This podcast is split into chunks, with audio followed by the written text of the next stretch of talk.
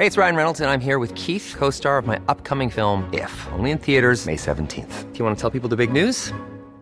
All right, I'll do it. Sign up now and you'll get unlimited for fifteen dollars a month and six months of Paramount Plus Essential Plan on us. Mint Mobile dot com slash switch.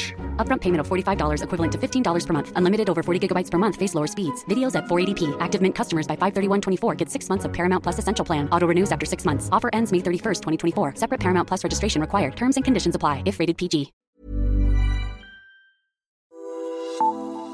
Je suis venu vous parler d'Europe. Das ist ein guter Tag für Deutschland und es ist ein guter Tag für Europa. Brexit means Brexit.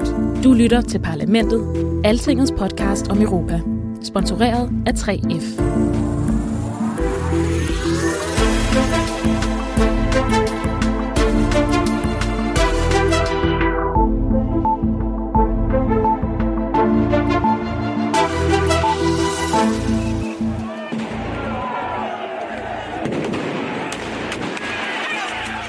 Næsten syv tusind fem hundrede politifolk måtte på gaden alene i Paris her onsdag, da de store demonstrationer på arbejdernes kampdag rullede hen over Frankrig.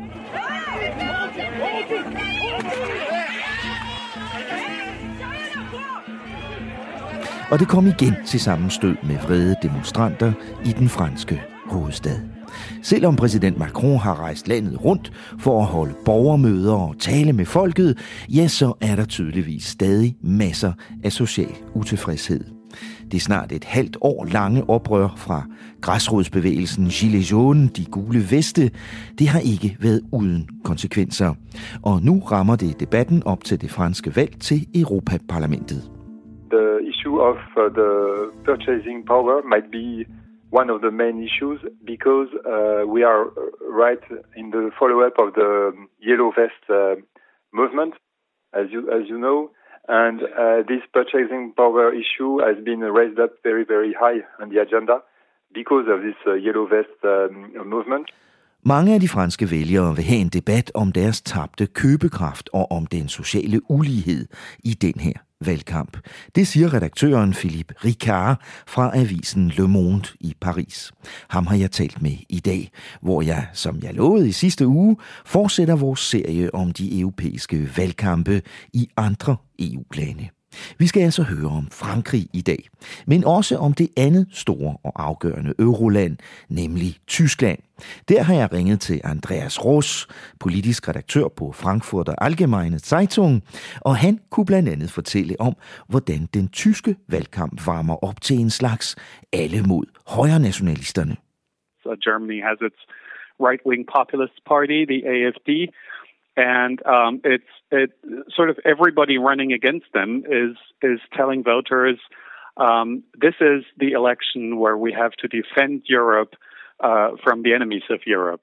Du kan høre mere fra Andreas og Philippe lidt senere i den her udsendelse, hvor vi også skal tale om blandt andet spidsenkandidatdebatter og om næste uges ekstraordinære topmøde i Rumænien, hvor de europæiske ledere skal tale om fremtiden efter Brexit. Velkommen til denne uges europæiske podcast.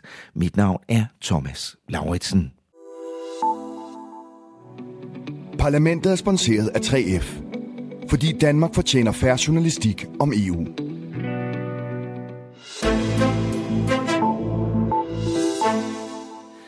Inden vi hører fra vores redaktørvenner i Paris og Frankfurt, så synes jeg lige, at vi skal starte et lidt andet sted. Velkommen til dig, Rikke Albregtsen, Altingets E U-redaktør. Tak for det. Rikke, i sidste uge fik du og jeg jo ligesom sagt farvel og tak til det gamle Europaparlament. Nu er valgkampene gået i gang rundt omkring i Europa, og i ugerne op til Europaparlamentsvalget treogtyvende til seksogtyvende maj, der kommer vi til at se på nogle af de forskellige politiske tendenser her i podcasten. Og jeg synes lige, vi skal prøve at begynde med et andet valg, nemlig det nationale parlamentsvalg i Spanien, som lige er overstået her i søndags. Det synes jeg er værd at opholde sig ved et øjeblik, for det fik jo et lidt interessant resultat, Rikke. Ja, især hvis man er socialdemokrat. Ja. Uh, det er jo nærmest et særsyn efterhånden, at, at der, er, der er rød sejr uh, rundt omkring i Europa. Og ja, det var der så i, i Spanien her sidste søndag, hvor Pedro Sanchez og P S O E, som uh, de spanske socialdemokrater hedder, at de, de vandt øh, en, en, en sådan forholdsvis markant sejr. Det betyder ikke, at de har et flertal øh, øh, overhovedet. De fik omkring niogtyve procent, men altså, det, det er bare virkelig øh, utrolig mange flere end, end øh, de, de, øh, de spanske konservative, som, mm. øh, som ligesom er deres, hvad kan man sige, hoved... Øh, Øh, opponent, ikke? Og som, øh, mm. som, som har været k- klassisk set det, altså det andet, den anden store politiske pol i, i spansk politik, og de blev totalt decimeret, de blev halveret, og altså har virkelig, virkelig øh, haft det hårdt, fordi de har tabt øh, stemmer både til et andet højrefløjsparti, der hedder øh, Ciudadanos, der, øh, der ligesom opstod i, i kølvandet på hele krisepolitikken, men så også for første gang siden nitten toogfirs er der kommet et mere sådan højre nationalt mm. ekstremistisk parti ind i det spanske parlament. Det hedder Vox, og de er kendt for spændende ting, som at de gerne vil lempe reglerne for, for eller straffen for, for hustruvold, og okay. godt kan lide tyrefægtning, og øhm, gerne vil lempe våbenlovgivningen og, og, og er imod øh, migrationspolitikken. Og sådan lidt, øh, hvad kan man sige, en sydlandsk Trump måske. Hvor mange af stemmerne fik de? Jamen, de fik ti procent. Uh, så det på den måde, uh, kom, fordi det ser ud til, at der godt kan tegne sig et, et, et rødt flertal, så kommer de jo ikke på den måde til at have den afgørende betydning på mm. noget som helst. Men det er stadigvæk markant, at de... Mm. ja, for første gang virkelig længe kommer, mm. kommer ind i varmen, ikke? Og i det hele taget ser vi et mere opsplittet politisk landskab i Spanien, end vi har set før. Ja, og vi, vi, vi går, det har altså været sådan en glidende udvikling jo fra at have været sådan et nærmest topartisystem til, at vi nu altså står med, med fem partier, alle sammen over ti procent. Mm. Øh, så så hvor, hvor du har, du har øh, ja, de to store konservative og socialdemokratiske partier, og så har du øh, Ciudadanos, der ligger lidt til højre, og så har du så Podemos, som ligger til, øh, til, godt til venstre. Uh, og begge de partier er jo netop mm. født ud af hele, hele ja. øh, den økonomiske krise, ikke? Ja. Og så og nu så Vox. Vox. Bliver det så svært for Pedro Sanchez at lave en regering?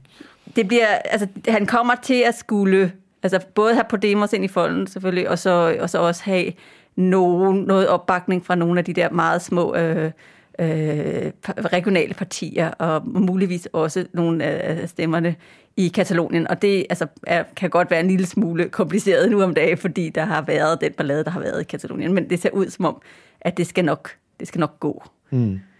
Betyder det her så, Rikke, fordi vi har jo i lang tid hørt om og talt om det her med, at socialister og socialdemokrater taber over hele Europa. Betyder det her, at det røde Europas, rygterne om det røde Europas død er overdrevne? Altså, de, man kan i hvert fald ikke helt, øh, helt sådan sige, at, at det er afsluttet kapitel. Men altså, det, som har været med til at, at, at tale ind i den her forfaldshistorie, det er jo, at, at det er, at vi har set det her kæmpe kollaps i næsten alle de store E U-lande, ikke? Altså, du har et Frankrig, hvor, hvor altså, socialdemokraterne er nærmest helt... Helt det franske socialistparti er nærmest blevet væk. Ja, og vi har et, et Tyskland, hvor det ser ud til, at de grønne bliver større end, end, end S P D. Ikke? Mm. Altså, til, det kan vi høre Andreas Ros fortælle om. Ja, til Europaparlamentsvalget. Ja. Mm. Så, så der har, altså, der, selvfølgelig er der masser af hold i, i den her historie også. Mm. Uh, og dermed var Spaniens historien også lidt en, en, en enlig svale, mm. i og med, at det er det eneste store land i E U, mm. hvor der... Øh, er et rødt flertal. Men der er jo også hjemme hos os selv i, øh, i Norden. Det er der nemlig. Altså, altså Sverige har jo øh, med lodder og trisser øh, beholdt Stefan Löfven på, på posten. Finnerne, øh, okay, da det gik til valg her for et par uger siden, der, der blev Socialdemokraterne også de største, men et mulehår foran dem, der hedder de sande finner, som er, hvad kan man sige, pangdangen til D F øh, op, op, mm. i, op i Finland.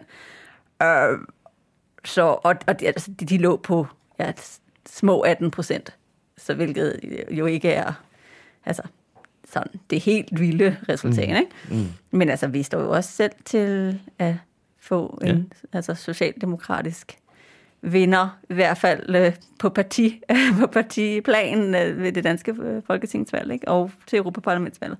Så, øh, så det, ja, på den mm. måde er, det, øh, er der en, en modtrend i nogle dele, lidt mere nuanceret billede.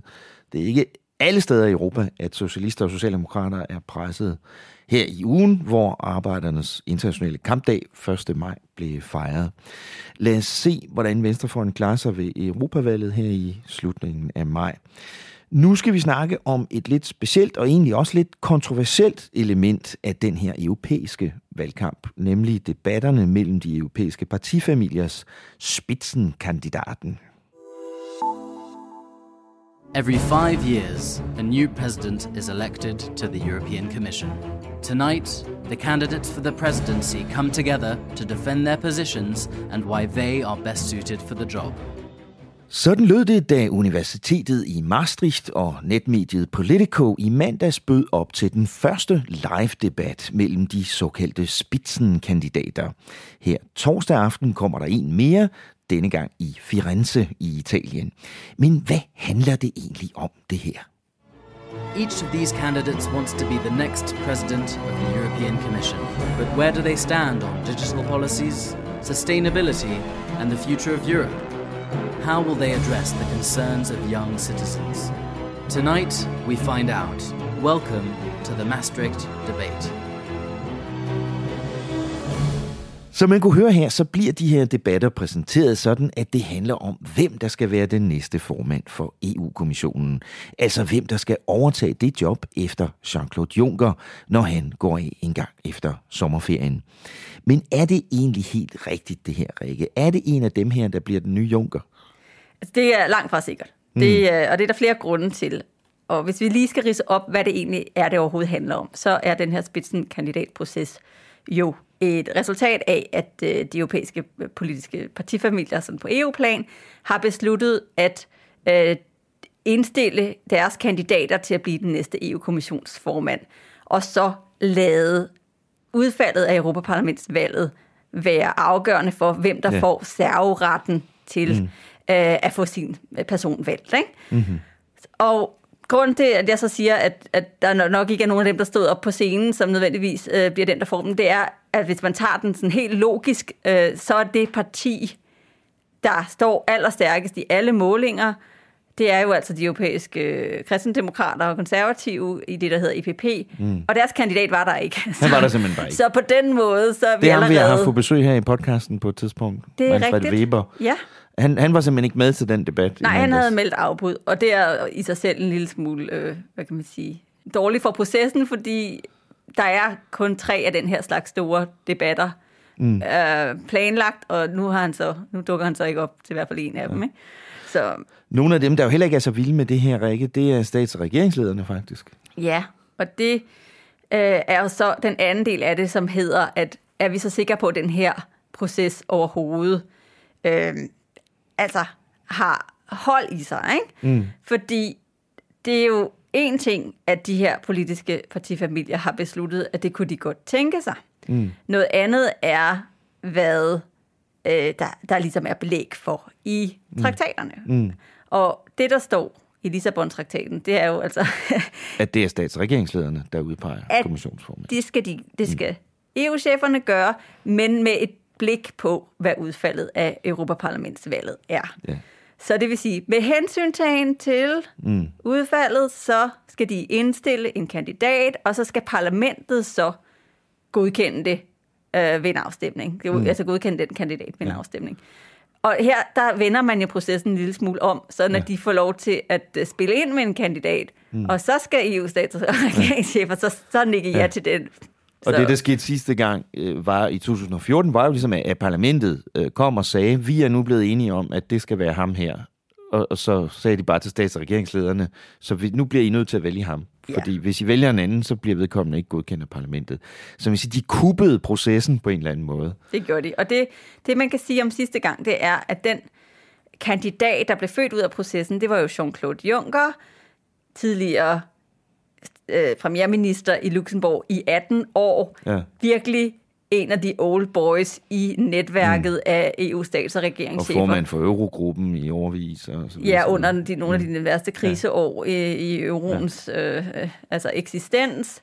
Så det var en, de kendte. Det var en, en kandidat, som øh, var spiselig for, for, for, mm. for en del af de her stats- og regeringschefer. Så selvom det måske ikke var en proces, som de synes om, så endte det bare med, mm. på en eller anden måde, fordi de ikke fik sat foden ned i tide, mm. at så blev det sådan. Ja, ja. Øhm, men altså, hvis man så skal se på, hvorfor det måske ikke er så sikkert, at det bliver sådan i den her omgang, så altså, skal man både så se på netop, øh, altså Manfred Weber, som vi lige snakkede om, ja. Som kandidat, har slet ikke den pondus, som, øh, som Juncker han havde. Han, han har aldrig siddet i regering, for eksempel. Man Nej, kan... han er, han er øh, han, hvad kan man sige, øh, politisk set mest sådan rundet af, at han har siddet i Europaparlamentet i utrolig mm. mange år. Men han har ingen regeringserfaring, og han har ingen, altså, øh, øh, som regel siger man jo, at man skal allerhelst have været statsminister, mm. hvis man skal... Øh, hvis man skal bestride sådan et job, og, ja. og, og, og have nogen, som, som aldrig nogensinde har været i regering, vil være totalt uhørt. Ikke? Og nogle af de mennesker, der var på scenen her i mandags, for eksempel Rikke, de, de har jo ikke engang rigtig nogen ambitioner om overhovedet at blive kommissionsformand. Nej, men det er også det, der var lidt interessant, fordi du havde fem kandidater, og det var simpelthen, altså du havde nogen fra øh, dem, dem, der hedder European Left, som er, hvad kan man sige, enhedslistens mm.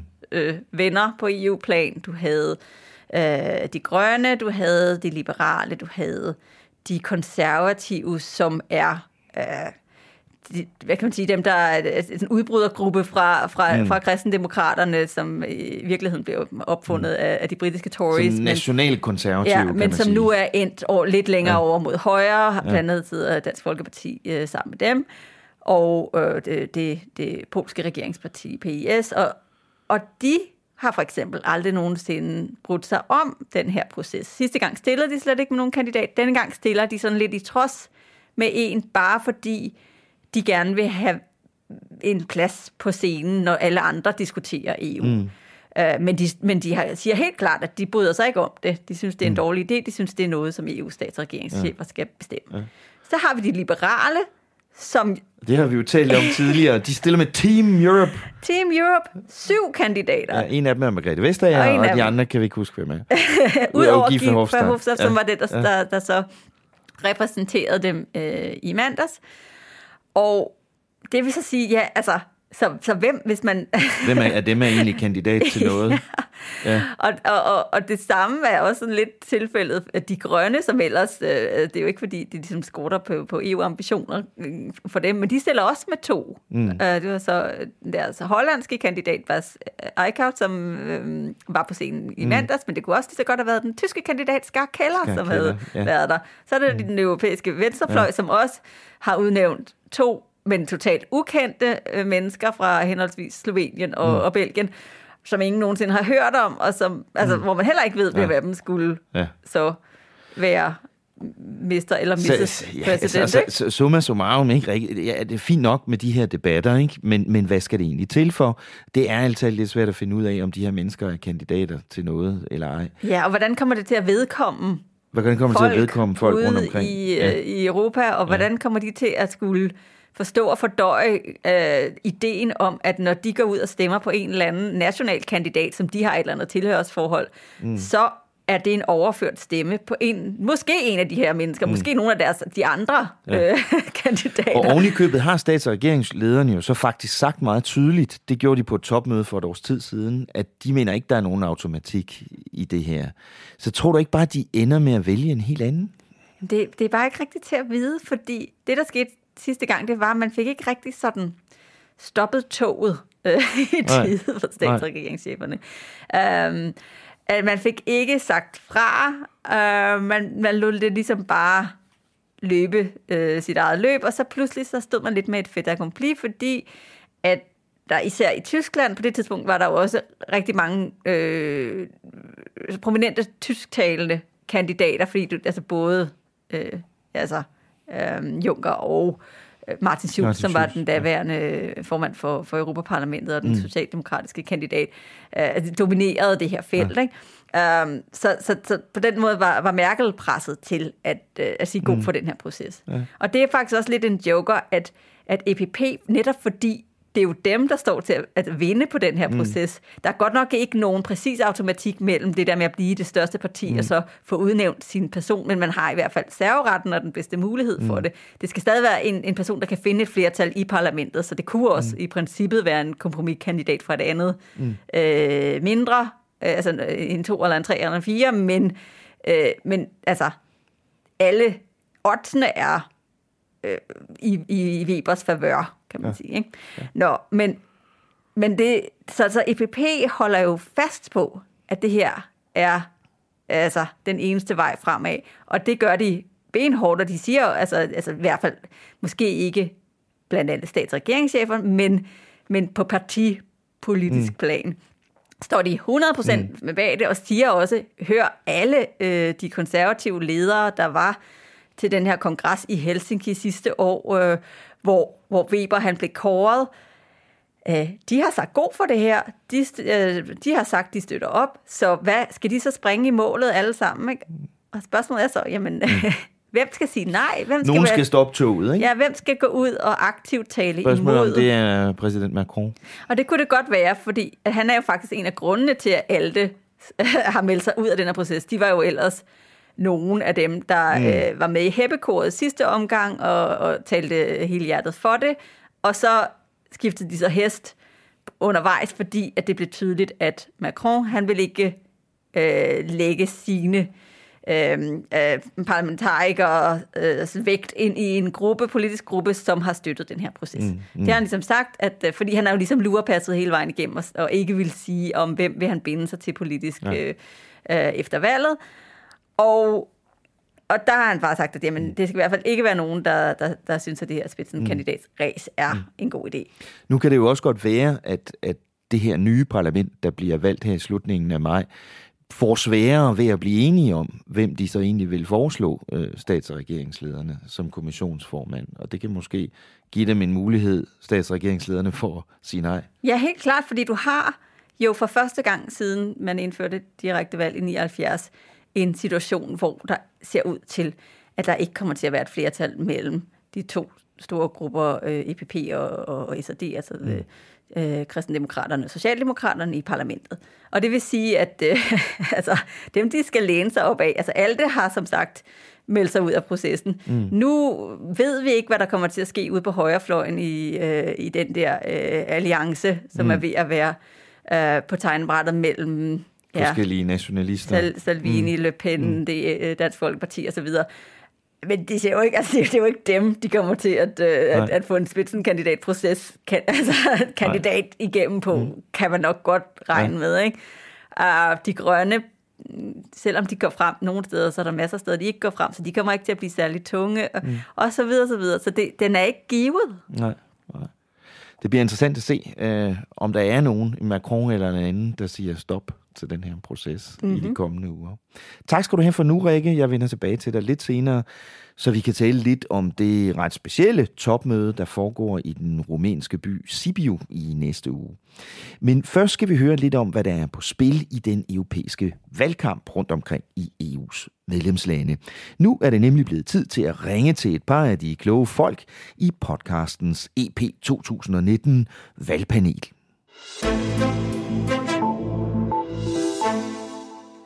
I sidste uge hørte vi om, hvordan de svenske politikere kappes om, hvem der kan være mest nærig i E U, og hvordan oppositionen i Polen har skabt en alliance for at angribe landets nationalkonservative regeringsparti Lov og Retfærdighed.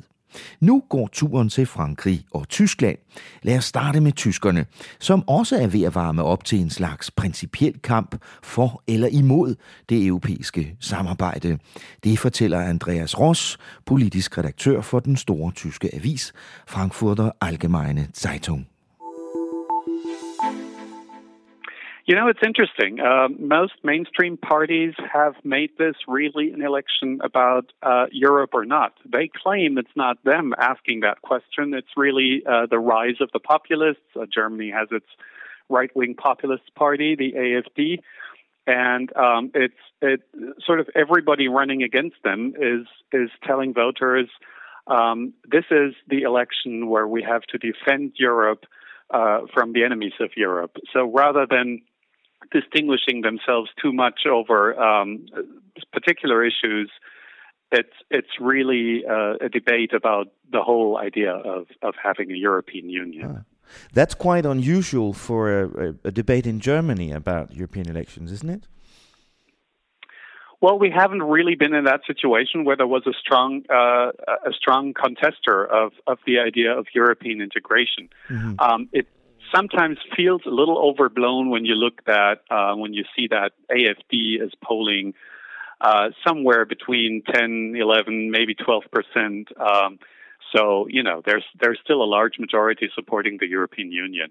One interesting thing um, is that a lot of parties are, when, when asked about their visions, several ones ranging uh, from from green to conservatives are advocating a European army, um, which in a way is a cheap thing to say because everybody knows it's not going to happen anytime soon, mm.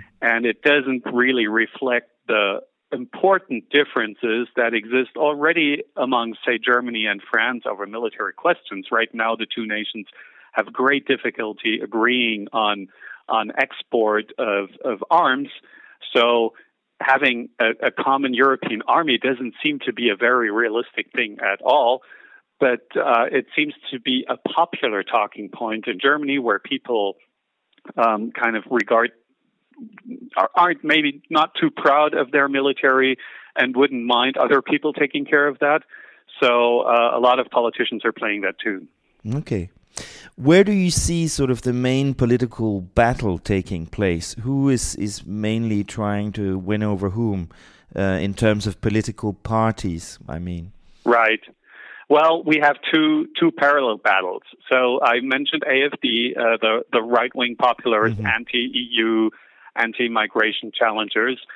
And then we have a peculiar situation at Sibiu, the main uh, party, which is going to be, according to all polls, the strongest party in the European Parliament again, mm. uh, which is the Christian Democrats. And of course, Angela Merkel is still Chancellor of Germany, mm. but she's not the head of the party anymore. Yeah. So that party is trying to regain voters that left towards the right. At the same time, Uh, Germany is seeing the Greens poll as good as they ever have.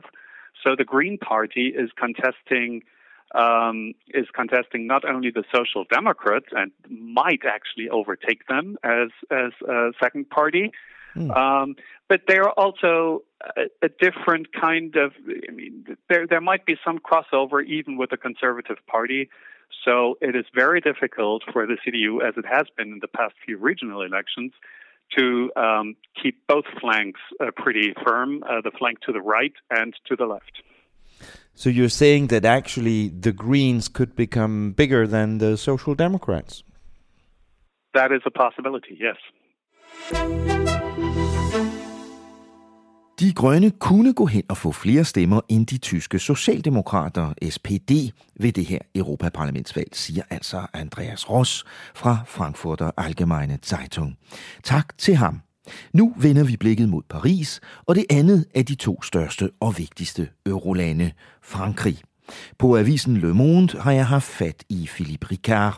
Han er souschef på udlandsredaktionen med særligt ansvar for E U. Han fortæller om, hvordan mange franske vælgere vil diskutere social ulighed og faldende købekraft. Og hvordan både bevægelsen De Gule Veste og nationalistlederen Marine Le Pen forsøger at gøre det her Europaparlamentsvalg til en slags folkeafstemning for eller imod præsident Macron.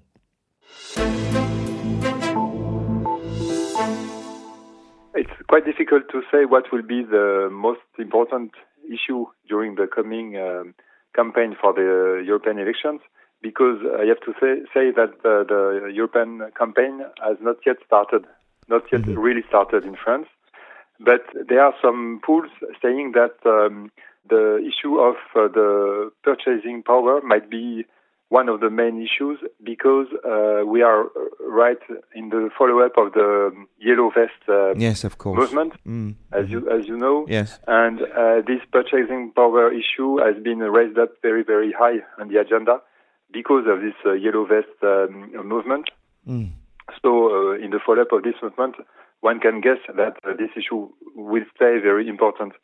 according to some polls, uh, migration uh, could be also an important issue, but not not the number one issue, in mm-hmm. fact. So you, what you're saying, the most important issue for people will be the economy? Yes, economy, mm. social issues, yeah. purchasing power might mm. be the, the most important issues, rightly. Okay.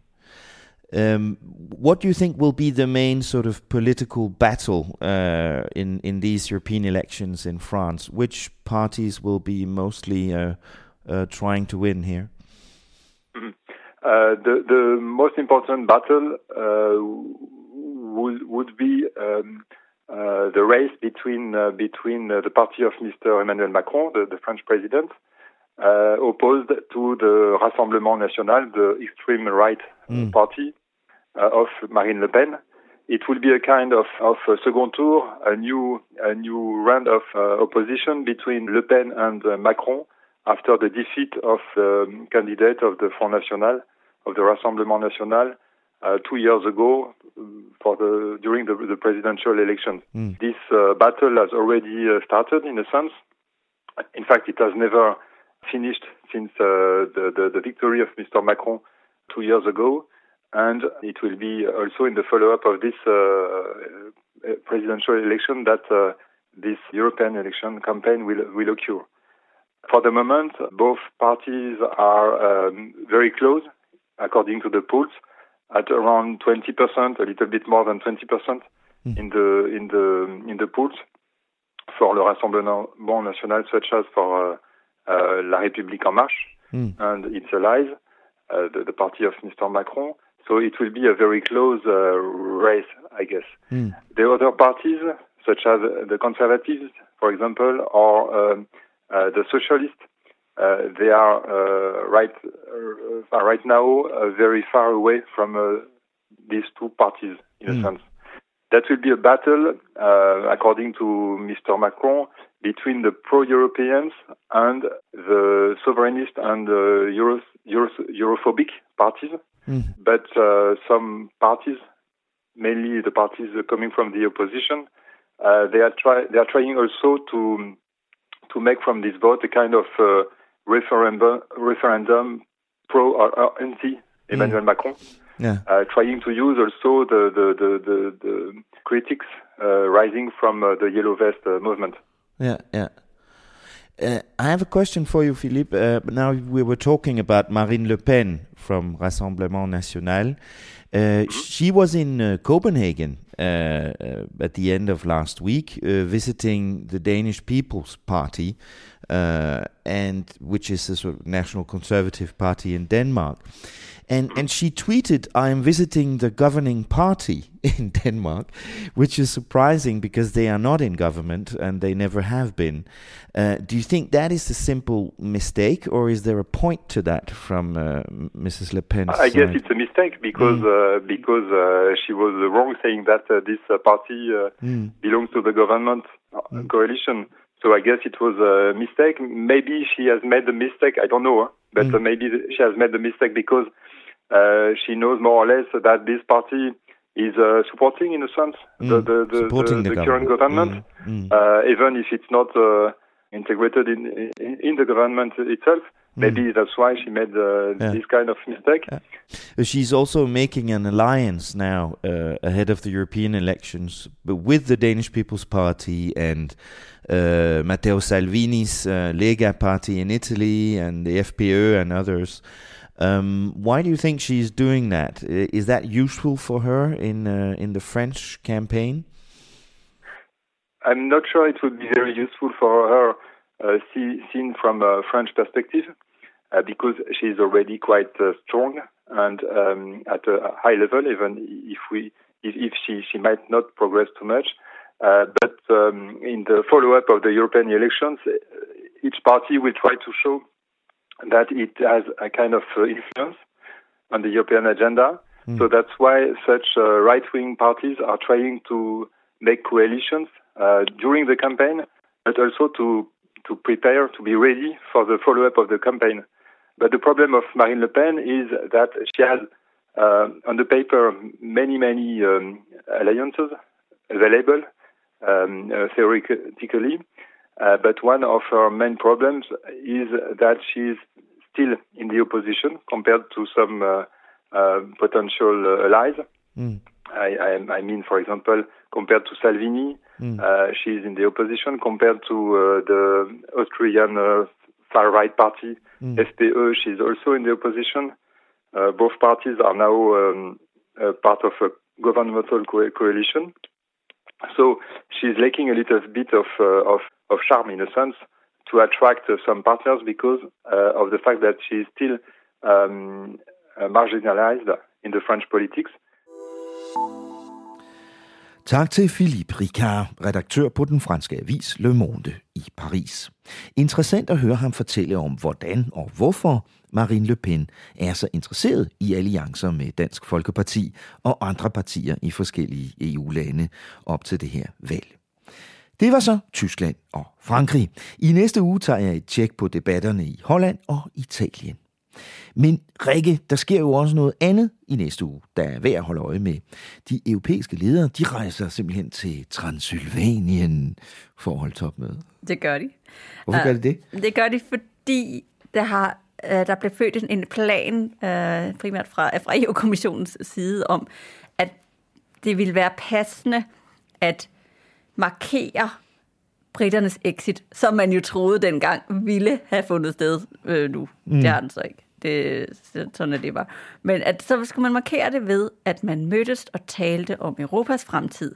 Det skulle være sådan lidt genfødslen af E U-projektet af syvogtyve, og sådan, det, at, at de lavede den her, proces, proces, øh, den her proces, som de kaldte for, øh, for hvad kan man sige... Øh, roadmap map til, øh, til Sibiu, altså øh, køreplanen frem mod Sibiu, hvor de kom med, med en hel masse mm. udspil til, hvad de så, at unionen burde tage fat mm. på af små eller større sager. Det var alt fra, at man skulle øh, have kun én formand for, for E U-kommissionen og, og det europæiske råd, så den rolle mm. skulle slå sammen til, at man skulle fjerne flertalsafstemninger på skatteområdet, øh, udenrigspolitikken og så videre, så videre. Der var alle mulige mm. ting, som de så har lagt op til. Og grund til, det foregår i Transylvanien, som er en del af Rumænien, er det rumænsk formandskab. Ja, ja, præcis. Ja. Uh, så så, det, så der, der var der ligesom kridtet banen op til, at det her skulle være den store diskussion om, okay, hvad er det for lidt E U, vi vil have? Uh, hvordan kommer vi derhen? Og, og så videre.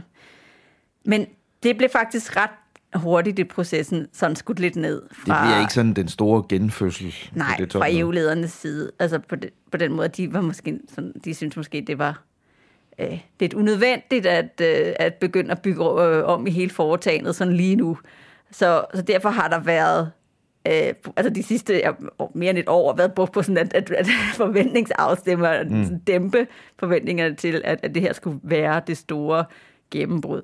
Så der, den måde, de ser det på fra det europæiske råds side, det er, at det her skal være en diskussion om, hvad skal der ske i den næste E U-kommission? Altså, hvad skal ligesom være den, den, det, som de kalder for den strategiske dagsorden? Det er noget, man også gjorde forud for sidste, øh, sidste kommission, at man, der satte man fem prioriteter op, som så blev øh, overdraget til Juncker, og det var så det, han byggede sit politikprogram øh, mm. op ud fra. Og, og så øh, gentager de så det her den her gang. Mm. Og der skal de så ligesom åbne ballet og tage en diskussion om, jamen, hvordan, øh, hvad er det for nogle mm. prioriteter, som vi gerne vil, ja. vil se på. Ikke? Og der, hvis jeg lige må indskyde en ting, Rikke. Øh, selvom britterne jo faktisk stadigvæk er medlem af E U, ikke? Øh, fuldgyldigt, så skal Theresa May ikke med til Nej, den her diskussion. Det, det er jo lidt interessant. Det er det, det, mm. er det. Men, øh, men også... Det virker nok meget naturligt egentlig, mm. at, øh, at, det, at hun skal noget andet den dag. Jamen, det kan jo godt være lidt kompliceret at tage den beslutning, at hun mm. ikke skal med, ikke også? Fordi jo. Når Storbritannien stadigvæk er medlem, så har hun vel egentlig ret til at være der. Ja, absolut. Men de har jo haft et par af den slags møder, ja. Også før, ja. øh, hvor det bare har følt en lille smule akavet øh, at have dem i, med i rummet. Blandt andet altså, havde de et, et stort møde i Bratislava, hvor man ligesom tog stilling mm. til udfaldet af folkeafstemningen tilbage i, i mm. to tusind og seksten. Okay, hvad Altså, hvad, hvad gør vi nu? Mm. Øh, og så hinanden i øjnene, ikke? Og, de, og så havde man også øh, det samme, da man fejrede Rom-traktatens fødselsdag. Ja. Og det var også sådan en... Ja. Det ville også bare være akavet at have hende med. Og hvorfor sidde og tale om, hvad der skal ske de næste fem år, altså øh, med britterne, når ja. de alligevel er på vej ud. Hvad er det så for nogle overskrifter? Ved vi, hvad ved vi om det nu?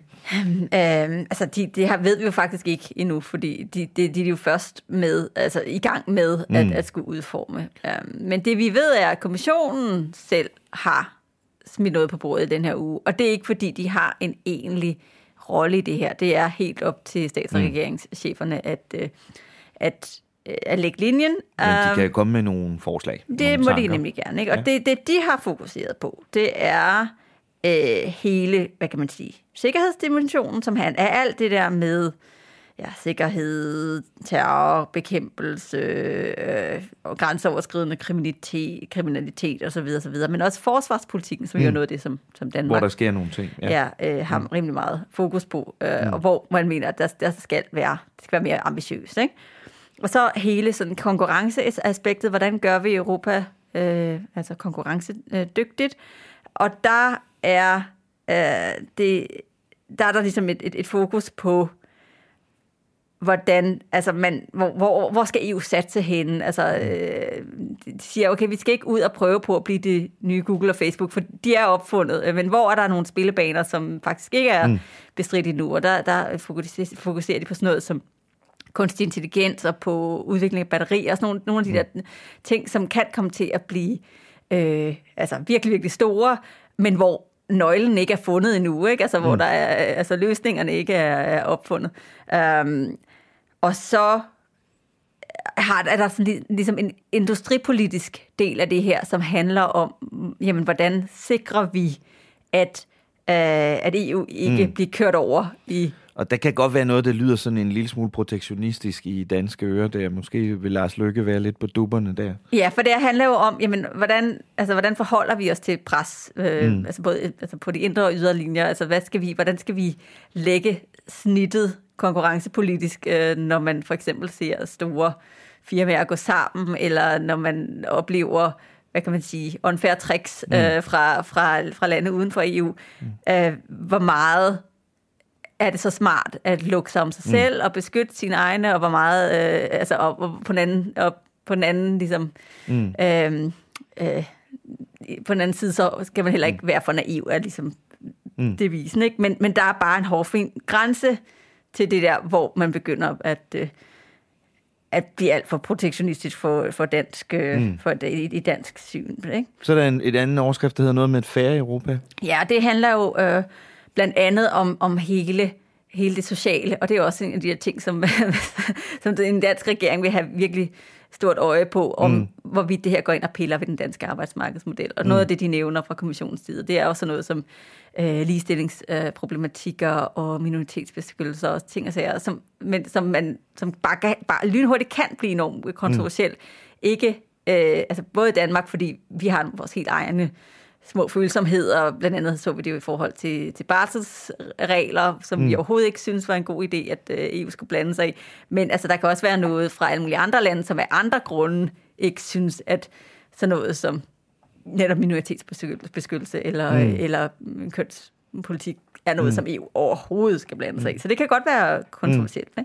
Så er der en øh, altså sådan, øh, helt sådan grøn omstillings... Øh, Bæredygtighed, bæredygtighedsting, mm. og så er der noget om altså E U's globale rolle, ikke? Altså hvordan, øh, hvordan kommer man til at spille øh, en større rolle, og hvordan mm. bevarer vi det multilaterale system på, mm. på global plan, sådan at det ikke det bliver ja. smadret, ikke? Ja. Så, men, øh, altså sikkerhed, konkurrencedygtighed, fair Europa, bæredygtigt Europa og indflydelsen i verden. Er det også det, lederne selv gerne vil tale om, når de kommer til Rumænien? Sandsynligvis er der jo mange overskrifterne, som vil ligne meget, men mm. jeg tror, snittet kommer nok til at ligge anderledes. Det vil typisk øh, ikke flugte hundrede procent. Og der skal de altså først til at tage de store debatter nu. Mm. Øh, så, så det, og der kommer der til at være noget, noget, altså noget diskussion om, jamen, hvordan, hvad, hvor, hvor ambitiøse er vi, for der er jo bare mange forskellige interesser at tage hensyn til på tværs mm. af E U-landene, ikke? Mm. Så øh, øh, altså det, men, men overskrifterne om altså det grønne og altså mm. også det med migration og sikkerhed og så videre, det kommer jo helt sikkert til at være mm. altså noget, der spiller en rolle. Det, ja. det kan man ligesom ikke rigtig komme udenom. Nej. Men der er jo også nogle lidt mere jordbundne overvejelser, de vel heller ikke slipper for at komme i gang med, Rikke, og det binder lidt an til det, vi talte om tidligere i udsendelsen om spidsen-kandidater, fordi øh, stats- og regeringslederne vil også, vil også benytte den lejlighed til at snakke lidt om det, hvem der skal være de nye chefer i E U. Ja, det er meningen, at, øh, at formanden Donald Tusk, øh, han skal informere om, hvordan han har tænkt sig at gribe processen an med, med at få udnævnt øh, de her topposter. Og det er jo, hvis vi lige skal ridse op, så er det jo øh, ja, formanden for, det, øh, for E U-kommissionen, som vi allerede har snakket om, men det er så også Tusks egen efterfølger, der skal, der skal udpeges. Det er en ny øh, udenrigspolitisk chef for, for E U, og så er det en ny chef for den europæiske centralbank. Ja. Og, og det kommer til at indgå i sådan et sindrigt spil, øh, hvor man altså, skal både ja, tage hensyn til udfaldet af Europaparlamentsvalget, som vi ligesom har konstateret, men så er der også alt det med altså, politiske grupper, køn, nord, syd, øst, vest, øh, storlande, smålande. Præcis, ikke? Alt muligt. Ja. Så, øh, så, og, og nogle af de der ting skal ligesom passe sammen. Mm. Så de tager en, åben, altså, en åbningsdiskussion af, okay, hvad, hvad er rammerne for den her øh, øh, ja, kabale, toppostkabale, mm. som de skal lægge, og som faktisk, faktisk håber på at kunne lande allerede på det junitopmøde, som... Øh, som ja, er, det, er det traditionelle junitopmøde i slutningen mm. øh, af, af, det, af det rumænske formandskab. Mm. Og for at de kan nå derhen, mm. så er det ret sandsynligt, at de så kommer til at stikke hovederne sammen en gang inden, inden da, og det bliver lige kølvandet på Europaparlamentsvalget, mm. ja. at man så indkalder til et ekstraordinært topmøde. Ja. Øhm, og det gjorde de også sidste gang, ja. da, Juncker, øh, da Juncker skulle udpeges. Ja. Og det handler jo om, at man bliver nødt til at lige tage bestik af, okay, men hvad er der faktisk sket? Mm. Altså i, i dagene her? Lige efter yeah. Europaparlamentsvalget, det er slutningen af maj, begyndelsen af, af juni. Ja, det er der stor, ja. det er der stor sandsynlighed. Og så det er det der, der for alvor kommer navne på bordet, for det gør der vel ikke, i hvert fald officielt ikke i Sibiu allerede. Nej, det er i hvert fald ikke meningen, at det skal være sådan en navnelej, men, men man ved jo aldrig, hvad de snakker om i krogene, vel? Altså. Det gør man ikke. Tak skal du have, Rikke. Selv vi tak. Ses i næste uge. Det gør vi. Det var så alt, hvad vi havde til dig i den her uge. Tak fordi du lyttede med. I de kommende dage giver vi mere op i dækningen af Europaparlamentsvalget på altinget punktum d k. Vores splinter nye kandidattest om E P-valget er lige gået online på Altingets site. Der kan du svare på en række spørgsmål og teste, hvilke af de danske E P-kandidater, som du er mest enig med. Fra på mandag udgiver vi også et dagligt nyhedsoverblik om Europaparlamentsvalget. Og der er også masser af stof om Europavalget, når Altingets månedsmagasin på print udkommer i næste uge. Det gør det på Europadagen faktisk, torsdag den niende maj. God fornøjelse med det hele. Podcasten her er selvfølgelig også tilbage i næste uge. Vores podcast er sponsoreret af tre F, og den er produceret med mediestøtte fra Europaparlamentet. Men Altinget har det fulde ansvar for programmets indhold. Ansvarshavende redaktør er Jakob Nielsen, producer er Henrik Axel Bugter, mit navn er Thomas Lauritsen, og jeg havde vores E U-redaktør Rikke Albregtsen med i studiet. Tak for i dag. Lyt med igen næste uge her i Parlamentet, hvor Altinget taler om Europa.